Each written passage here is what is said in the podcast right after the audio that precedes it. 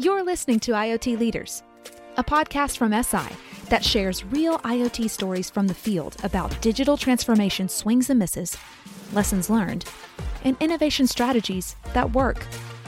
In each episode, you'll hear our conversations with top digitization leaders on how IoT is changing the world for the better. Let IoT leaders be your guide to IoT, digital transformation, and innovation. Let's get into the show. Welcome to the IoT Leaders Podcast with me, your host, Nick Earl, CEO of Eseye. And I'm delighted in this episode to introduce Vernon Turner. Hello, Vernon. How are you? I'm good. I'm good. Nick, how are you doing? Yeah, good. Thank you. Thanks for being my guest today. And um, Vernon uh, has got a great career and has started off in uh, programming, financial services, was at IDC, the research company on the east coast of the US, which is where he is now, for 18 years, ended up as senior research fellow for uh, IDC and actually ran the headed up the IDC IoT practice. So very relevant to this job. He then went to Cisco for a while and now runs his own business. So so a very broad view, uh, a great contributor to this whole theme of the podcast, which is demystifying it what's the lessons learned and how can we uh, act as a guide to people as to uh, uh how to successfully design and implement IoT projects. So I couldn't think of anyone who has such a broad experience uh, as yourself. I'm setting you up here, Vernon, for, for some fantastic content. but uh, you know, let's get going. I, I, said in the intro that, that you have this varied background. Maybe just to introduce yourself and give some idea to the listeners of the sort of roles that you've done throughout your uh, distinguished career. Thank you, Nick. I've been in this industry a long time, and it's interesting at the various stages of my career. Everything has come down to the fact that it's all about the data, whether it's in the financial services and you're trying to figure out, I got a billion dollar transaction here, a wire transfer. Did it get from me to you, Nick? Or did it disappear in the network?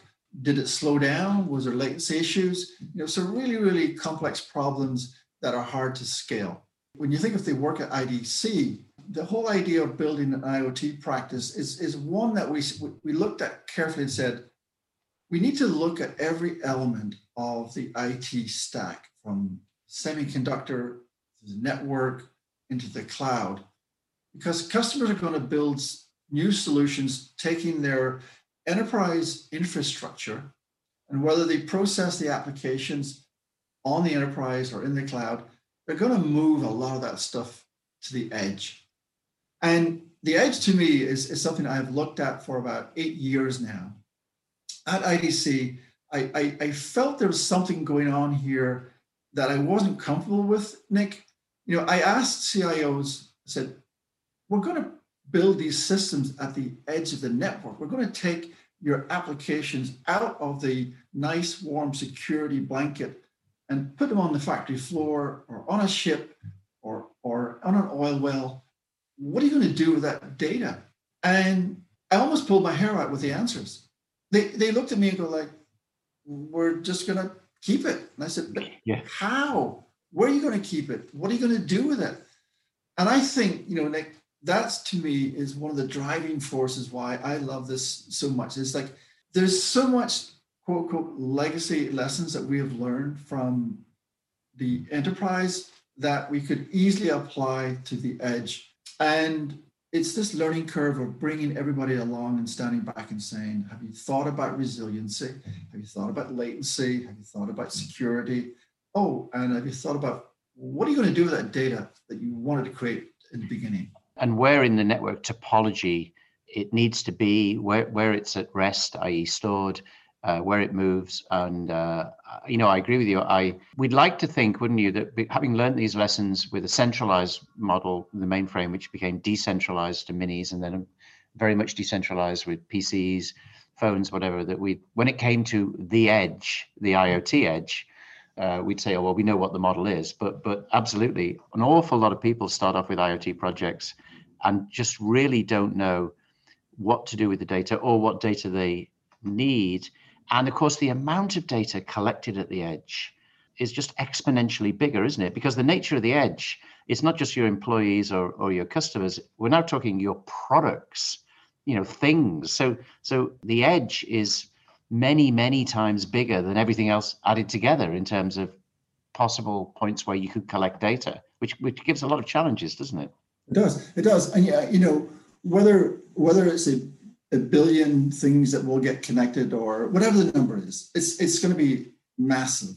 And I think you I think you framed it really, really well because traditionally we we we have had thousands or even maybe hundreds of thousands of of endpoints. Endpoints, yeah. We thought yeah. they were the end, but they they're actually now midpoints. Right. So, so one of the one of the difficulties with with any of the IoT projects that I see is that no disrespect to our teenagers, if we have teenagers or even you know, people in their twenties, everybody thinks they that that an IoT project is I simply get a sensor and I'm going to connect it. And, and I, I stopped them right away and I said, the minute you connect that sensor, are you ready? Are, it's almost like a race. Are you ready to know what to do with that data?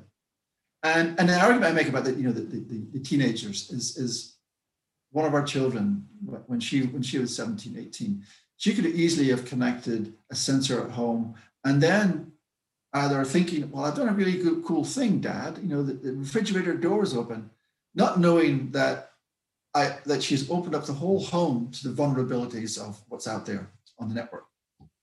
The same thing happens on the industrial and commercial side, Nick. I ask customers and clients, I said, have you lost your marbles? I mean, have you understood that the minute you turn this on, you know what's going to happen to your data? and and you know that's that's one of our taglines in, in our company you know we talk about we start your journey with with iot but quickly connect you to the bigger business outcomes because i think not knowing what that data can do for you is an issue let me let me give you an example one of the exercises that i've, I've done to try and justify an iot project for, for customers is to stand back and say how much improvement are you looking for are you looking for 10%? Are you looking for 20% improvement on efficiency, reduction of costs, whatever? And, and you really don't know. I've shared this exercise with, with many customers. I said, well, let, let's take a look at what 1%. Right. What, what would 1% improvement of your business expenses because you're running an IoT application yeah. or a suite of applications? Yeah. So, so in other words, if if, if you accept the principle that IoT generally, uh, the use of that data, which as you say is a hard one, but if you if we could capture that data, if you could use that data, and if that then translated through to a business outcome that saved you just one percent of something that's critical to your company, what could that be worth? That's what you're talking yeah. about, right? You know, there's always the way that says, if you say to somebody, "Can you save me a million dollars?" and they'll say no but i can i can find a million ways to save you one dollar right. i mean that's it's, it's almost the same argument. What i say is forget the 10% 20% because those are big audacious goals yeah. down the road. Let's start with 1% and in many ways it it opens up their eyes because if iot can save them 1% of the factory floor costs i then ask them i say okay so what was your profit last year? What was your profit in the company? And often the, the, the 1% savings in some multinational corporations is easily equal to 10 or, or even 15% of increased profits or sales to them. Take it a little, take it a little further on, on more, you know, more, um, I'll call it more sustainable.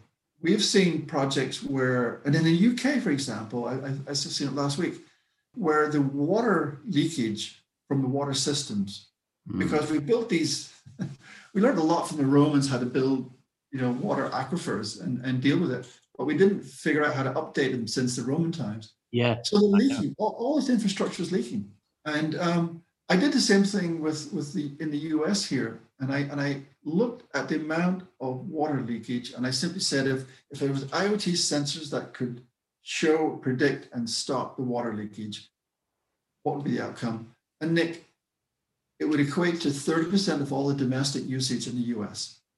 Then we've talked about this in, in other podcasts and the whole point about getting to the business outcome and and looking at the, the payback for IoT is not so much in selling IoT, you know, cool gadgets with smart features.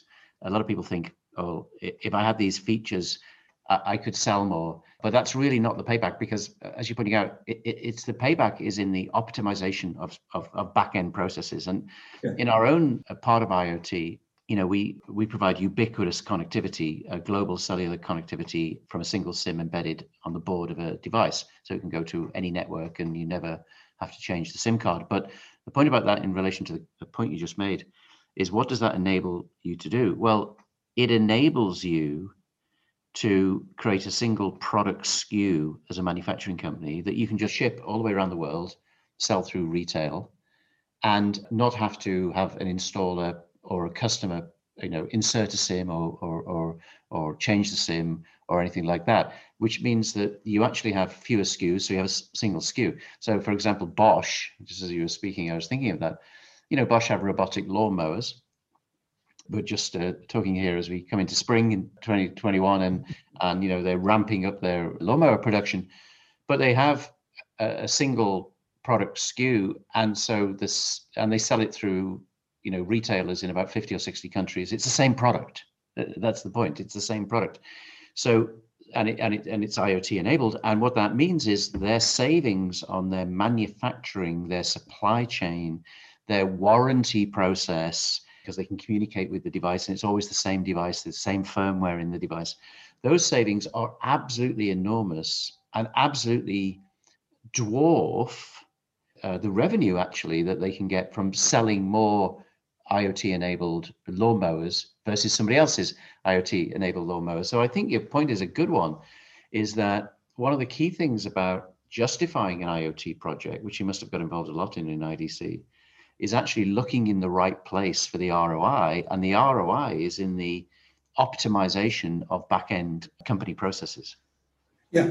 So so you raised two very important points for me. One is that there has to be a, a, a time to value that customers really um, accept. We've seen these numbers even from Cisco, you know, doing studies and other uh, other companies that would say 80% of all IoT projects fail. Right. Look at a proof of concept. And the argument there for, for me is, is, is one that when, when we're scoping out these projects, particularly if you're in the operational technology side or, or, or even any type of business, if it takes too long to implement, if it's too difficult to get the, the outcome, and this is where I categorize it as the time to value, if customers don't see this down, this implementation very quickly so they can start to reap that benefit, then you know then these projects are, are almost dead on arrival. And and and I don't think that that's well thought out of because it goes back to the idea that well anybody can do this. Let's just plug it in and see what happens. Right. The thing is, the second point is they don't really appreciate the difficulty of the back end processing that has to be integrated into this. Yes. And Nick, you and I have talked about digital transformation and becoming a digital company for, for, for many years now. The one thing I look at, the one thing I look at when I when I talk to CIOs, I ask, and, and the question is, you have an IoT strategy and you have a quote unquote digital transformation strategy. Are they connected? Are they in sync with each other? Because IoT strategy will expose the data silos and the lack of transparency that customers are going to want to have when you go down this journey, become a digital company. Because what will happen is you'll create more and more data silos. After all, you know, you and I joked about it. We're going to create data. Yeah. Now, for me, the issue that these enterprise systems, the back end systems, need to play a, a sort of very underestimated role here. We got to make sure that there is immediate transparency between these divisions in the company, these groups in the company who have who have the data. And the reason why is very simple. We're going to move from what I call a make and sell concept where you make a product like the lawnmower and you sell it to, to you and me, and that's the end of the relationship to a ecosystem of a sense and response with the customer in the middle. And it's it, it, the customer is going to know real time how well the lawnmower is doing. Is it breaking? Is, is it broke or is it not? But if it's broken, the repair systems, the supply chain management, predictive maintenance, preventative maintenance, field service engineering, all of that has to come together almost real time. And that's a different experience yeah. that customers have. And in, in your particular case, multiply that onto a global onto a global network, onto, onto IoT assets that move around. Those systems have to be in sync with each other. That's to me is, is a fundamental question I ask CIOs is straightforward question. If the answer is no, I'm not a very good salesman. I pack up my bag and go because I'm like, this is going to be a failure project. This is going to be, this is not going to work out. It's such a tough problem for uh, customers, isn't it? Because every you uh, delve a bit deeper in IoT, you get more more advice from everyone, ourselves, everybody else. You know, everyone saying, "Well, you need to think about this. You need to think about that." You know, it's sort of like the IoT iceberg it's actually almost TOI, the top of the iceberg, IoT. You know, it's the IoT iceberg. You know, it looks great. And boy, if I could do that, that would be cool. And then you look underneath, and all those things are under the waterline. And what you're saying is that if you don't fix those and align those to your IoT strategy, you're actually going to create a worse experience for your customers, and they'll hate you for it, and they might never forgive you. They may leave you yeah. because just by fixing the bit above the water, but yeah. leaving the old processes that are based on doing things in the non-IoT way is actually going to make the problem worse. And you right. just get all this data, and the customers say, "But I've told you that you've got access to it." You know, it's the old phoning the call center, and, and you got a question, say, "Oh, I can't trans, I can't answer you. I'll transfer you." So you wait and you listen to some awful music, and then somebody says, "Hi, hello, can I help you?" And he said, "Yeah, it's about my conversation I've just had." And they say, "Sorry, what's your name?" no, you, they did brief you when they transferred the call, right? And of course, they're completely siloed. They've implemented a call center, but all the backend uh, systems are, are all completely siloed. And what you suddenly realize is there's no common definition of the customer. And so it is a problem that we've been dealing with years, but some people are really getting through it and being successful. And I want to go back and talk about something that you raised earlier on, which we just touched on, but but I think listeners would want us to double click on, and that's issue, the issue of of security. So let, let's assume for the moment that you know you've you've got a project, you you think you know what the one percent is worth. You know, yeah. you know, I think we can get ten million dollars out, and we I want I want approval to spend hundred thousand dollars giving it a go. And you've worked out your data model. Uh, you know what data stays at the edge what data has to be uh, backhauled or, or, or, sent backwards, the metadata perhaps, what data should be stored, what data doesn't uh, doesn't get stored. So you've got your model, you've got your plan, and then the uh, the CISO, the Chief uh, Information uh, Security Officer, says, "Hold on a second, I just want to check. Are you saying that all these things, these devices, are going to have an IP address, and are they going to be secure? In other words, I hear stories." you know, I don't know, SolarWinds or or whatever whatever it is. People hear these stories of devices with you know password one two three four uh, or getting hacked and people tunneling back in because the you've expanded the threat perimeter massively with IoT. Right. And there was a big debate in the industry about around mobile phones, cell phones, when you know you, you it was bring your own device, and I said no, no, no, you need to have a company device because I need to put security on the device. And people talk about agentless security, that sniffers that that sense what's there and then give you security of the devices without you having to put a piece of software on the device. The problem with IoT is that you can't see these devices because they're not wired with an Ethernet cable to your network. They're going, they're connecting via a, a telecom company, uh, say Verizon. Uh, Verizon is then connected to a MVNO like us, uh, we're then taking that data, we're putting it into the cloud, and we're sending it to the enterprise. So you can't use a sort of network sniffer. So, but all these devices can, in theory, be compromised. Now, mm. I'm building up to asking you a completely impossible question because we know the industry hasn't solved this. But but what is your advice in general based on your experience, either either in your 18 years at IDC, in your Cisco experience, or, or your new company, Causeway Connections, which we'll, we'll, we'll come on to.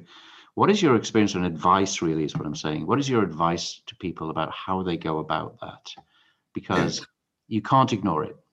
No, and, and for, for a long, long time, every time at, at IDC or even my independent surveys, when you ask customers um, what's the most important fact or what's the what's the most imp- what's the most important inhibitor to do in an IoT project? And the ones that would would get it would say security. Security. So there is a there is a mindset that says yeah but I think the issue again is is there's this there is something about IoT that give people an, uh, a weird sense of of of call it security because they, they say, well, it didn't cost much. I mean, this this sensor was, well, I'll say $100 because I've seen some sensors that are $100. Uh, it's still only $100. If I'm a if I'm a big enterprise customer, it's not a lot of money.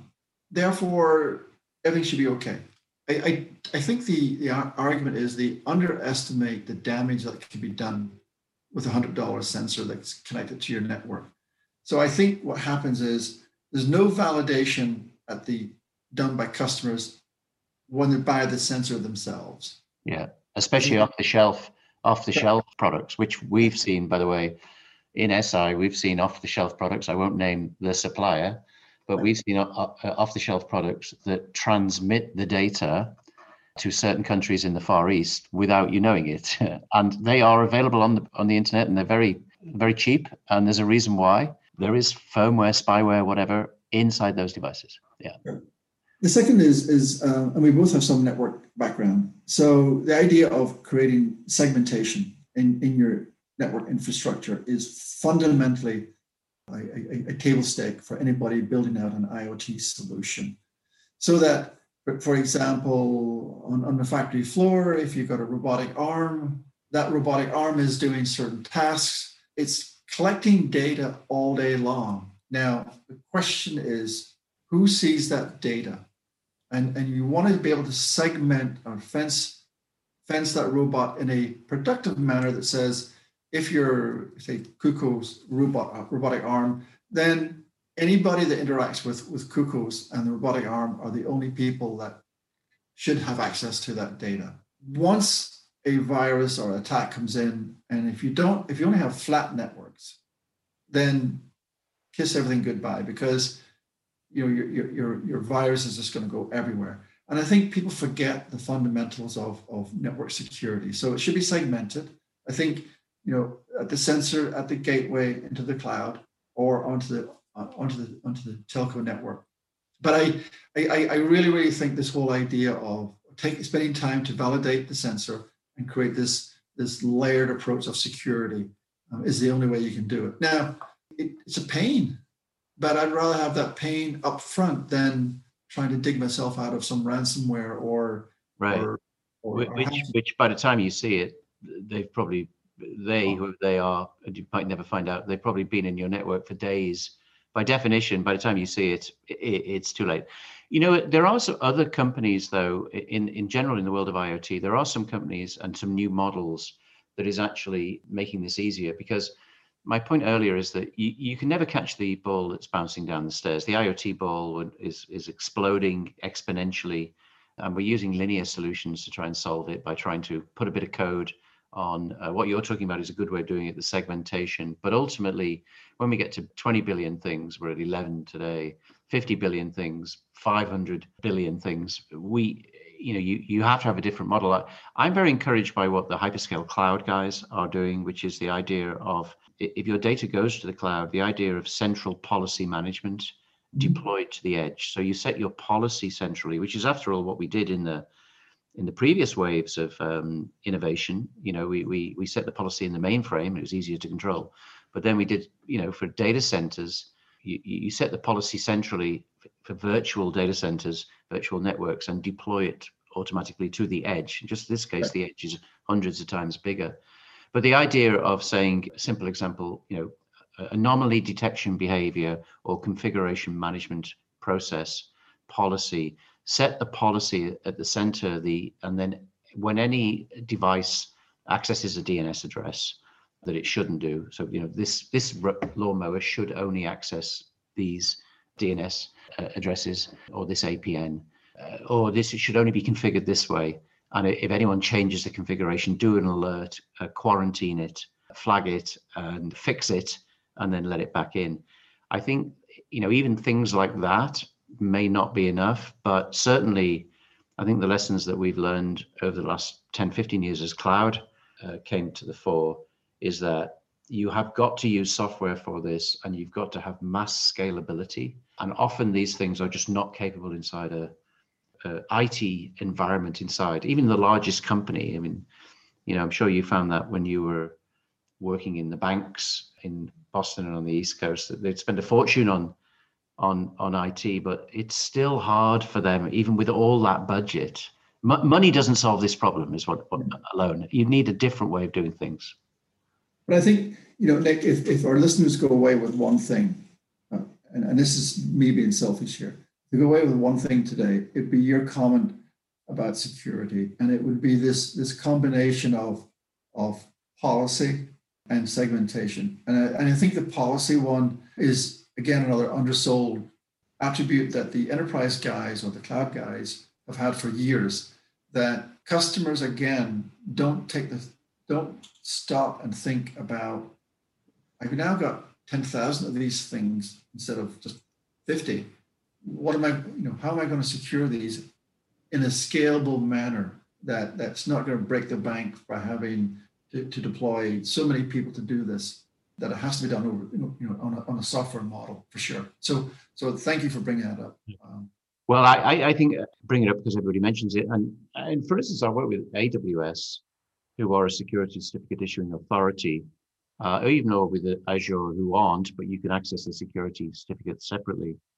They actually uh, create the security certificate. You can program very simply your policy as a user, even if you're not, because a lot of these people aren't in the IT department. The people who are doing IoT are actually often the people who are in the product department. They're manufacturing the products, or they're the marketing department. So they yeah. they don't know any about about it anyway. And so the idea that you can set your policy very easy. If this, then, or the, it can only do this, and if it does anything else, you know, quarantine, stop, whatever. The idea of the security certificate, you know, goes backwards over the network um, through the MVNO platform, gets stored inside uh, the SIM itself, the security right. certificate, and ultimately what will happen with iSIMs, everything is going to get stored inside the silicon. And so the security management is, you know, uh, my contention would be, uh, and uh, many others would be, security is going to be the, a service provided for for us all by companies that have are a global, not regional, and b have massive scale. And I think, I think the big, large security companies and the and the hyperscale cloud infrastructures are the best hope we can of not having multiple SolarWinds or credit card hacks or or or or whatever. Um, I want to make sure that we um, give you some time to talk about what you're doing now, because after um, you know 18 years at IDC, a, a spell at uh, Cisco, a company I know well, because as you know I was there for 13 years. You've now got your own company. So Causeway Connections why don't we tell our listeners what, what that's all about, Ben? Well, well, well thank you. Thank you, Nick. You know, my, my passion has always been rooted deeply in, in, in data and what data can do both as a business and societal outcome. And, and what I what I'm doing right now is helping customers decide where in the business stack do they want to go you know, culturally, do have do they have the right to play in IoT? An example of that is one of my customers is an engineering firm that believes they have the right to move into the medical devices market space. Right. And um, we're in the middle of doing the ROI right now. This is you know time to value, um, and, and it's and it's interesting because I think one of the hardest pieces for them to accept is the cultural shift from selling an industrial piece of equipment with a warranty card to becoming a digital company with a 7 by 24 wow. support center, medical device, and then what happens with that. That's a big change. So the, so, so the answer is, you know, how do we do we move up the stack? The second one is this idea that if we're not going to move up the stack or we want to move up the stack, should we have should we look at the adjacencies? Who do we partner with so that one plus one for the customer is actually three? Because I, I again, I'm a big proponent of this ecosystem model is going to be the way that customers are going to consume services from us, from you. But my my goal here is as a as purely as the the advisor role. Um, I mean, brought in to give the outside in opinion, and I, and I use that word very very carefully because you know, opinion is anybody anybody has an opinion, but what I'm what I'm trying to do is is bank it on, make the pun, bank it on the, the fact that I've worked in financial institutions that have massive scale, heavy transaction loads, large networks, to this idea that inside IDC, where I became their first research fellow ever in the company on IoT, the idea that uh, understanding from the silicon all the way to the enterprise at the back end is a really, really long journey that you need to map out carefully. So I give that outside in uh, viewpoint. So, so you advise you advise clients on on their IoT projects. Yeah, yeah, and and, and to be honest with you, um, I do a lot of it based on quantitative work as just as opposed to just qualitative. That goes back to the opinion. It kind of goes you know goes back to the idea that it's almost what we're talking about now. We should believe in the science of, of, of pandemics what the data scientists are saying. And um, you know, so my programming background from from COBOL, Fortran, Assembler, SAS, now R. I'm not. I would never say I'm a data scientist, but I I know enough about data to be able to help our customers make a decision whether this should be a go or no go. You know, Vernon, from now on, I'm, I'm going to think of you as the, the Dr. Fauci of IoT. Um, uh, but actually, um, there's, there's, so much fodder. There's I know. well, you got to listen to the science, you know. Yes, you um, do. Yeah, yeah. But you know, let's uh, given all of that experience, can you think of a an industry? We always like to sort of end the podcast with either who do you think is doing cool stuff or who should we talk to. In your case, I want to ask a different question. IoT, we, we all know, you know, if it was a baseball game, having uh, lived and worked in the US for many years, uh, I actually think we're at the uh, bottom of the first on IoT. And that'll mm-hmm. make sense to our American listeners and for everybody else. It means in the early stages, very early stages. Uh, you ain't seen nothing yet. And one of the challenges is that, you know, if you, if you think about crossing the chasm and Geoffrey Moore, you know, we're in the innovators, early adopters. We're going to cross the chasm, and, and when you cross the chasm, there's you know the, the idea of the bowling pin principle. Certain industries are ripe for innovation, they tend to go first. We talked you know, a lot about vending machines, definitely happening vending machines, medical devices, absolutely for obvious reasons, tracking telemetry, EV charging. But um, what else? What other industry do you think? Uh, perhaps it might be fragmented, it might be inefficient, but what other industry do you think is ripe for IoT innovation, or what are the sector? So, do I have to put a mask on to answer this question? as long as you don't inject yourself with bleach, I'm fine. so, really, really good question, you know, Nick. And and what's fascinating to me is is how come nobody, how come no other industry analyst, consultant, advisor has, has seen this? I'm going to give you, I'm going to give you a, a really good opportunity here for our listeners to, to take a take a look at the construction industry. We've done a lot. You know, you talk about early movers crossing the chasm, you know, we've talked about smart buildings. We've talked about the whole idea of, of making the thing green and, and whatnot, and make it run better. I'm going back and saying, okay, how do we how do we construct these things? And Nick, in the US, playing the numbers game, it's about a 1.3 trillion trillion dollar industry in the US, of which about 600 million, 700 million is commercial buildings. The rest are you know, domestic, what have you. And the reason why I think this industry is ready for disruption and for innovation is a couple of things have happened. One is there's a natural shortage of skilled workers in this industry. We're not sending our children to, to trade schools as what we used to do. Two, there's a significant lack of automation yep. in, in this industry. But the good news is the technology that you and I would follow, whether it be things like IoT, drones, 3D printing. I've actually seen 3D printing in the construction industry that would blow your mind. So what's interesting to me is, is there's there's the technology enablers are mature enough to make a business case to an industry that doesn't understand IT particularly well.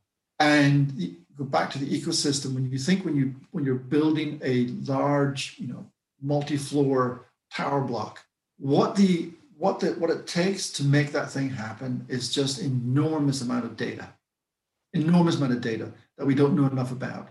And it's not just about the building itself if you think the, about the infrastructure inside the building, like the oh, it's the, tremendous. The, the elevate the elevators, the facilities, the company, the FM, the facilities management company that manages the building after it's been built. Every, every single thing will be connected in those. Absolutely.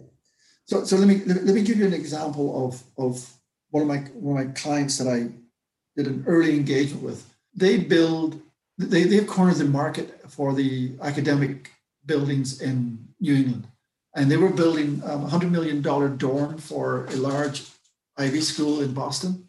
And he said to me, they put 15 to 20%, 15 to 20, 20 million dollars set aside as contingency, just in case, whether bad product, you know, delays, whatever.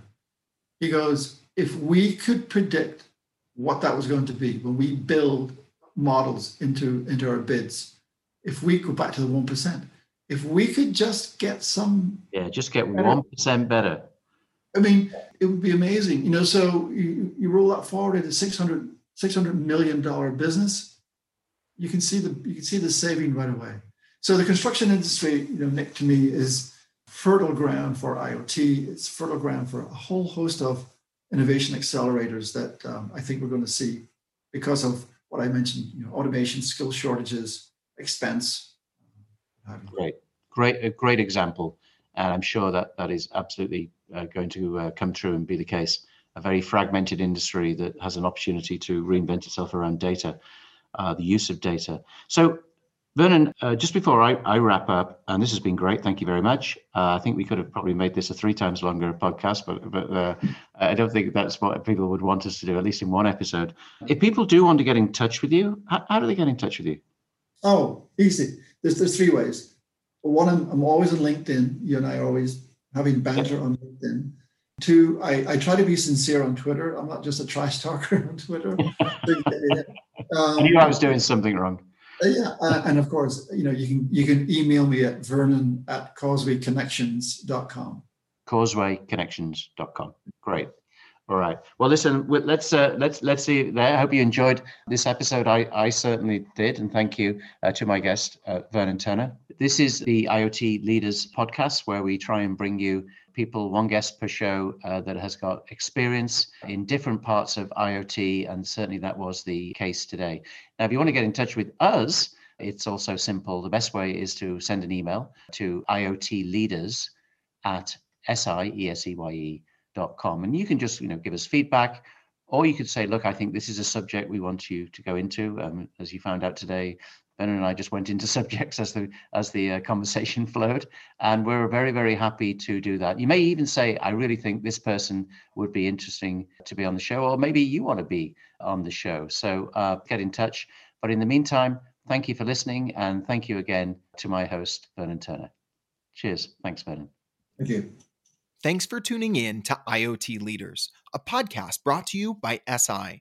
Our team delivers innovative global IoT cellular connectivity solutions that just work, helping our customers deploy differentiated experiences and disrupt their markets. Learn more at eseye.com. You've been listening to IoT Leaders, featuring digitization leadership on the front lines of IoT. Our vision for this podcast is to be your guide to IoT and digital disruption, helping you to plot the right route to success. We hope today's lessons, stories, strategies, and insights have changed your vision of IoT. Let us know how we're doing by subscribing, rating, reviewing, and recommending us. Thanks for listening. Until next time.